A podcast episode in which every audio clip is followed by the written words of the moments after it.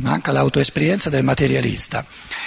Allora, qual è la realtà della cosiddetta ereditarietà?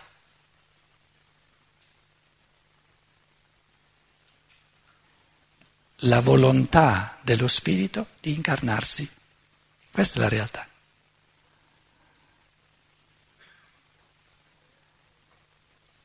Di tuffarsi in una corrente che gli dà di venire in interazione con il non spirito.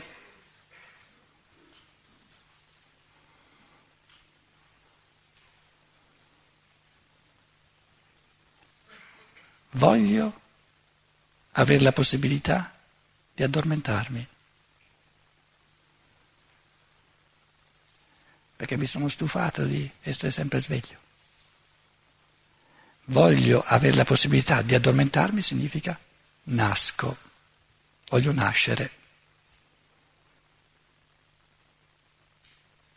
Perché nascere, entrare nella materia, significa oscurare la coscienza.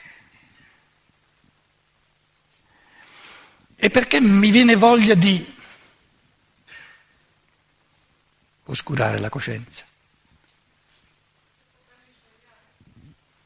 Perché per lo spirito umano è più bello, più realizzante riaccenderla sempre di nuovo che averla sempre accesa.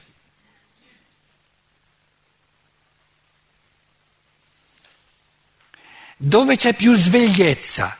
Dove la coscienza si riaccende sempre di nuovo o dove è sempre accesa? Per noi uomini la coscienza divina è tale che Restare sempre accesa è lo stesso che risvegliarsi sempre di nuovo, è la stessa cosa. Eh, ma lì ce n'è da fare per arrivare a quei livelli.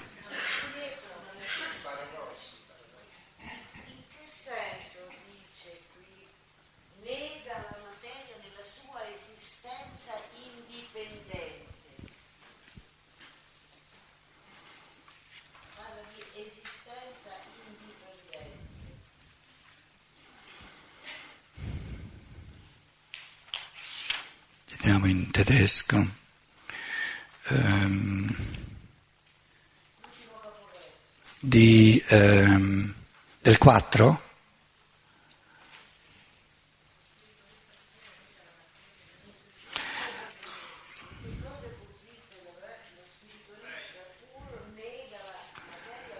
Che, che paragrafo è? Siamo al 6. Un attimo, 6. Alla fine? No, no, no, Fichte non ci siamo ancora. Ah, ecco qui, in ihrem selbstständigen Dasein.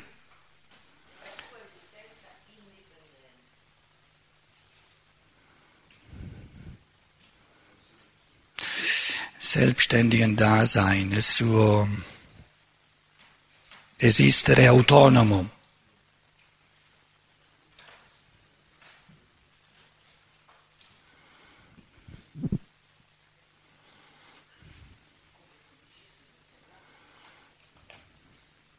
Com'è? No, no, no, no, no, no. No, no, no, no.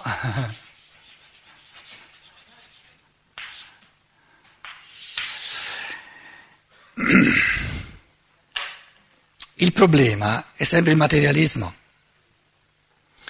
Allora, se noi partiamo dal presupposto che ci siano realtà oggettive, quindi esistenze oggettive, fuori dalla coscienza umana,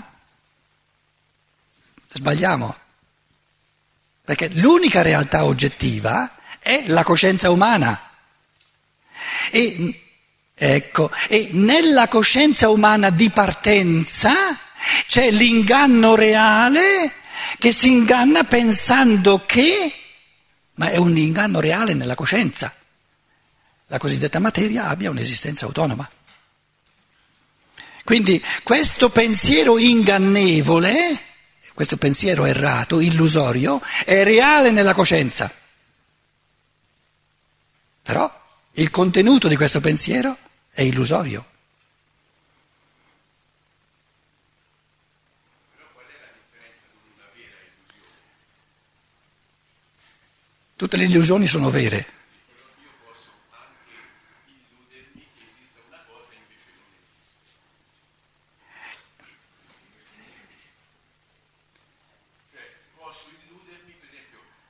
la testa in un muro No, e quel muro non c'è. no, no, no, no, no.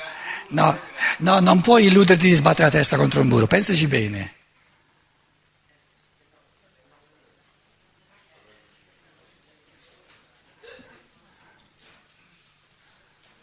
Te lo puoi immaginare, ma non illuderti.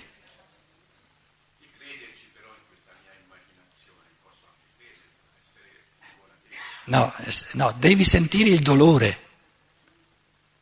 O lo senti o non lo senti il dolore. Se non lo senti non hai sbattuto la destra contro il muro.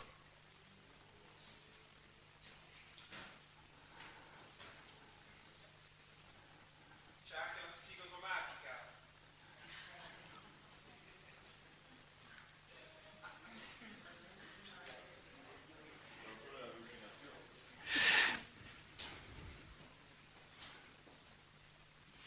In, ehm, in filosofia si è fatto eh, semestri interi sul parallelismo psicofisico. Allora, la psiche, che è diciamo puramente spirituale, poi c'è il corpo e eh, praticamente la, l'affermazione de- del- dello psicofisico è che ogni fenomeno corporeo comporta esperienze psicologiche e ogni, ogni elemento della psiche ha un correlato. co- Ma l'affermazione dice soltanto sono paralleli i fenomeni. Non entra nel merito dell'interazione. E dove parla di causa e effetto, mette lì il dogma che il corporeo è una realtà e invece la psiche, lo dicevamo prima, no? È un risultato. Allora qui c'è la causa e qui ci sono gli effetti. Però dire l'uno è causa, l'altro è effetto è questione del pensiero, non è una percezione. È un modo di interpretare i fenomeni. L'altro lo può interpretare in un modo opposto e dire no, i fenomeni di psiche sono la causa, sono originari e a seconda di quello che avviene nella psiche, come effetto c'è il corporeo, quindi qui ci sono soltanto effetti.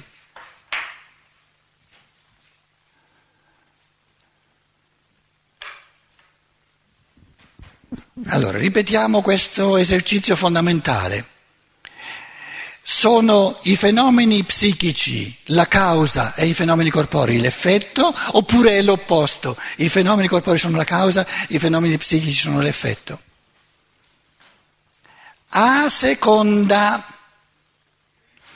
dove lo spirito è più forte, dobbiamo lasciare aperta la possibilità che uno spirito più forte ha maggiore capacità di originare attraverso i pensieri, attraverso i sentimenti, la volontà, eccetera, eccetera, qualcosa che avviene nel corpo.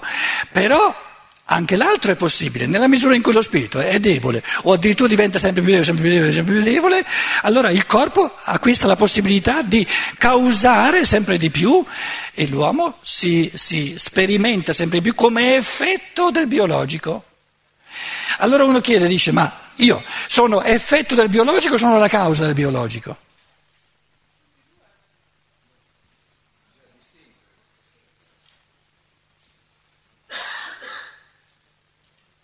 Nella misura in cui divento debole, debole, deboluccio, deboluccio, deboluccio nel mio spirito, sono effetto del biologico.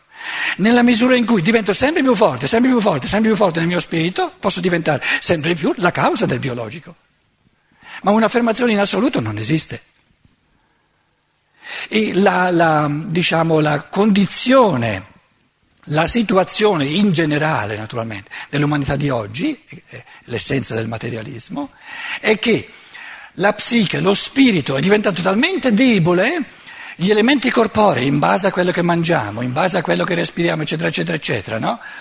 È diventato sempre più virulento, sempre più le necessità di natura, sempre più forti, per cui l'autoesperienza fondamentale della maggior parte degli esseri umani di oggi è ciò che è corporeo è molto di più causante di ciò che è animico, spirituale, anziché ciò che è animico spirituale è causante di ciò che è corporeo. Altro è quando si dice questa non è la situazione attuale a questo punto dell'evoluzione, ma è sempre stato così, sempre sarà così e non può essere che così. Quello è un dogma. Noi mettiamo eh, il tutto in chiave di evoluzione e diciamo eh, è proprio nella natura della libertà di avere due strade aperte, perché se non ci sono due strade non si è liberi. L'una strada della libertà è di rendere sempre più forte l'anima e lo spirito, per cui l'anima e lo spirito diventano sempre più causanti, decidono loro cosa avviene nel corpo, però siamo liberi soltanto se abbiamo la possibilità di fare anche il cammino inverso, per cui il corpo, il corporeo diventa sempre più forte, più dominante e decide sempre di più ciò che avviene nell'anima e ciò che avviene nello spirito. Se non ci sono queste due possibilità sempre aperte non c'è la libertà. Adesso ho ritrasformato di nuovo il pensiero in chiave evolutiva. E allora tornano i conti, non si fanno dogmi. L'essere umano è così. È in evoluzione. E le due scelte fondamentali della libertà sono queste. Se rendo sempre più forte lo spirito, diventa sempre più causante nei confronti della materia. Se rendo sempre più debole lo spirito, la materia diventa sempre più causante e decide sempre di più di ciò che avviene nell'anima e nello spirito. E la constatazione a livello di percezione della, della situazione attuale dell'umanità è di un'enorme, crescente addirittura, causazione da parte del corporeo, tutti. Tant'è vero che lo scienziato normale dice no, la realtà vera, quella causante, è il corporeo, il biologico, i fattori ereditari, eccetera. E dicono la libertà è un'illusione, non esiste.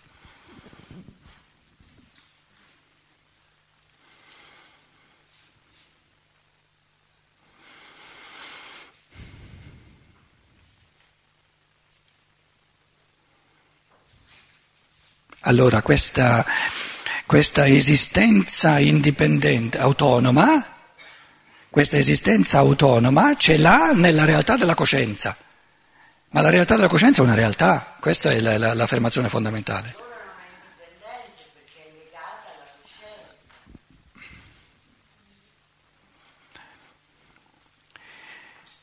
Se una coscienza autoingannantesi attribuisce alla cosiddetta materia un'esistenza autonoma, questa esistenza autonoma è presente nell'autoinganno della coscienza, perché questo autoinganno è una realtà.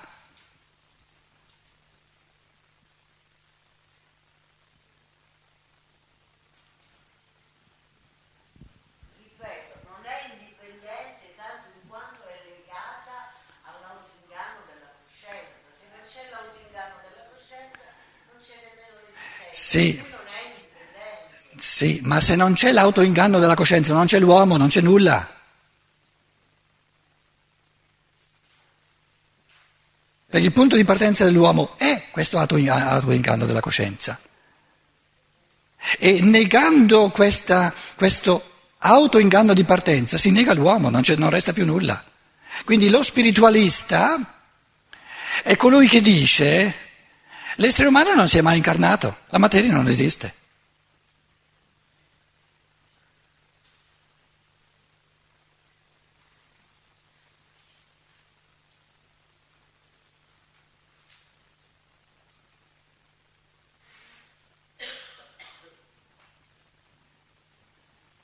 Quindi la materia è quell'elemento del mondo che viene vissuta nella coscienza come autonoma. È importante che viene vissuta come autonoma, non negata, non esiste perché è, vissuta soltanto, è soltanto vissuta come autonoma.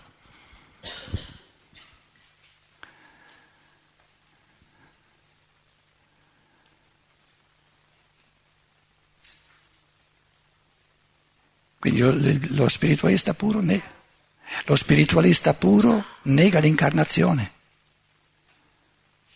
dello spirito umano come se non ci fosse. E parla di angeli, parla dello spirito umano come si parlerebbe dello spirito degli angeli.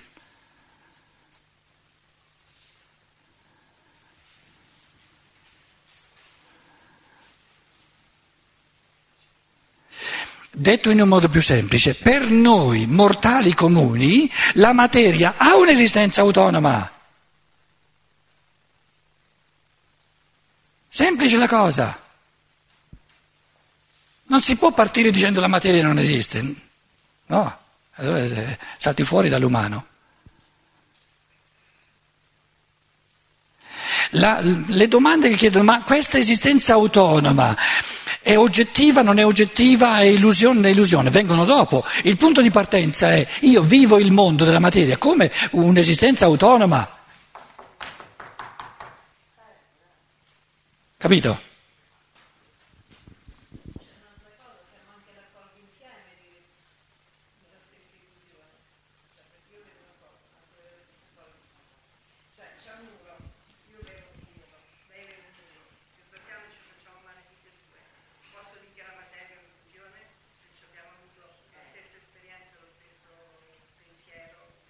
No, ma parla del dolore allora, non della materia.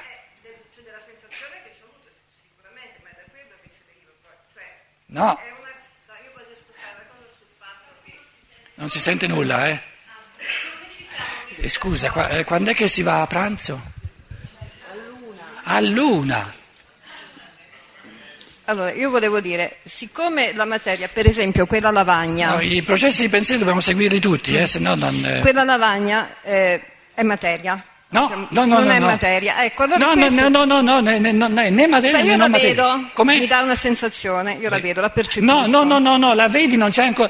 È un conto vederla, è un conto toccarla, la sono due cose diverse. La percepisco in diverse maniere. Se vado là, prendo, la tocco, cioè ho un- una impressione d'insieme da quella lavagna che può prendere vari modi, però c'è è un'impressione per me reale.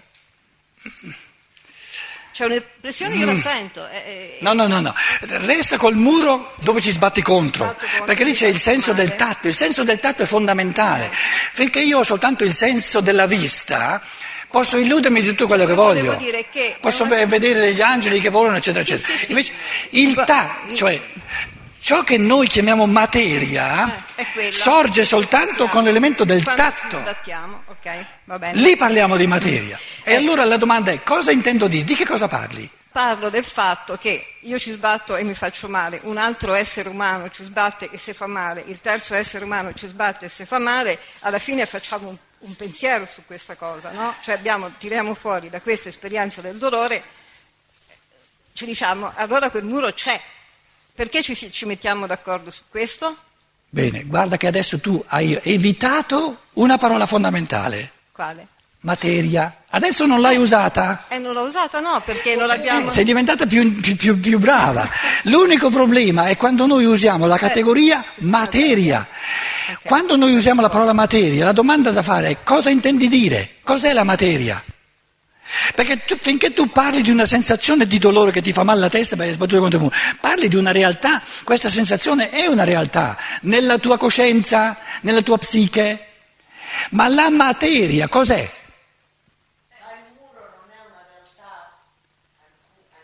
No, Se ci ho sbattuto no, contro? no, E come no? no, sta attenta. Ho fatto un bernoccolo. No, sta attenta, facci piano, facci piano. Se non Eh. c'era il muro non mi facevo il bernoccolo. Questo vuol, non vuol dire nulla. Questo non vuol dire nulla. Tu adesso hai una persona cara che è morta, no? Ce l'hai presente, è morta da tre giorni, no? Cos'è il muro per questa persona che è morta? Stiamo parlando di esseri incarnati, non di esseri disincarnati. Allora di... Esperienze, quali esseri incarnati. Sì, ma allora di che il muro è una realtà nel tuo essere inca- di, di uomo incarnato, non fuori. È questo che stiamo dicendo. Proprio questo che stiamo dicendo.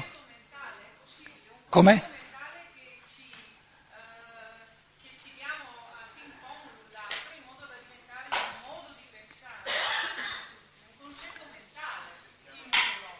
che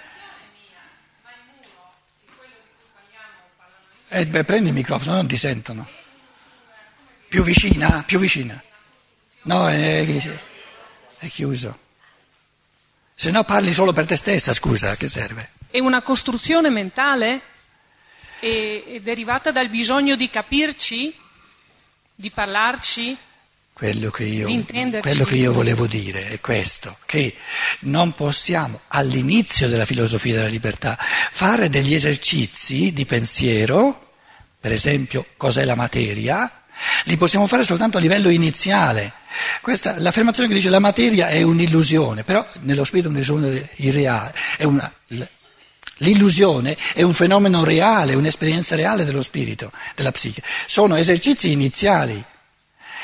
Per poter fare l'esercizio che cos'è il muro a livelli più, un pochino più avanti, dobbiamo continuare col testo, se no facciamo astrazioni. Se voi partite da- dal concetto che il muro sia una realtà oggettiva, sbagliate di grosso. Però non si può dimostrare adesso in modo che tutti gli spiriti qui presenti lo capiscano. E quindi diventa astrazione, cioè bisogna, studiando un testo come la filosofia della libertà, bisogna anche avere un po' di pazienza, altrimenti sarebbe possibile risolvere tutto in due, in due incontri e allora eh, non, ci- non- non c'è bisogno di tutto il libro. Quindi fra 4, 5, 6, 7 incontri noi saremo in grado di parlare sul muro a tutt'altri livelli che adesso.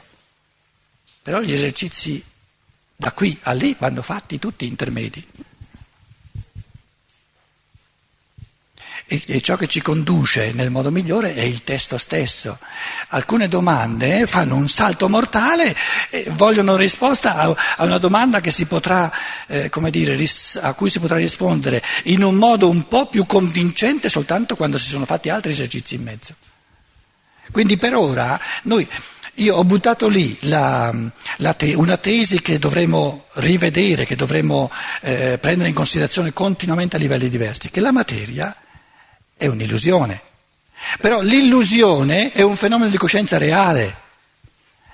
Allora, vi sto dicendo che la materia è una realtà e non è una realtà, non è una realtà ed è una realtà. Questo è importante per il pensiero, perché se, io- se noi diciamo soltanto che è una realtà, addormentiamo il pensiero, perché non è vero che è una realtà. Se noi diciamo, come lo spiritualista, soltanto che non è una realtà, annientiamo l'incarnazione e quindi di nuovo il pensiero incarnato.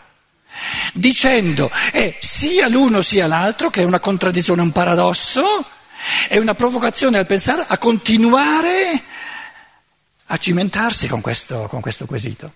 E allora il pensiero va avanti. Cioè un pensiero vero non dà mai risposte facili, perché le risposte facili non, non ci fanno andare avanti nel pensiero. Le risposte facili sono quelle che già conosciamo, che già conosciamo, Perciò sono fascini. Buon appetito, ci ritroviamo alle 4.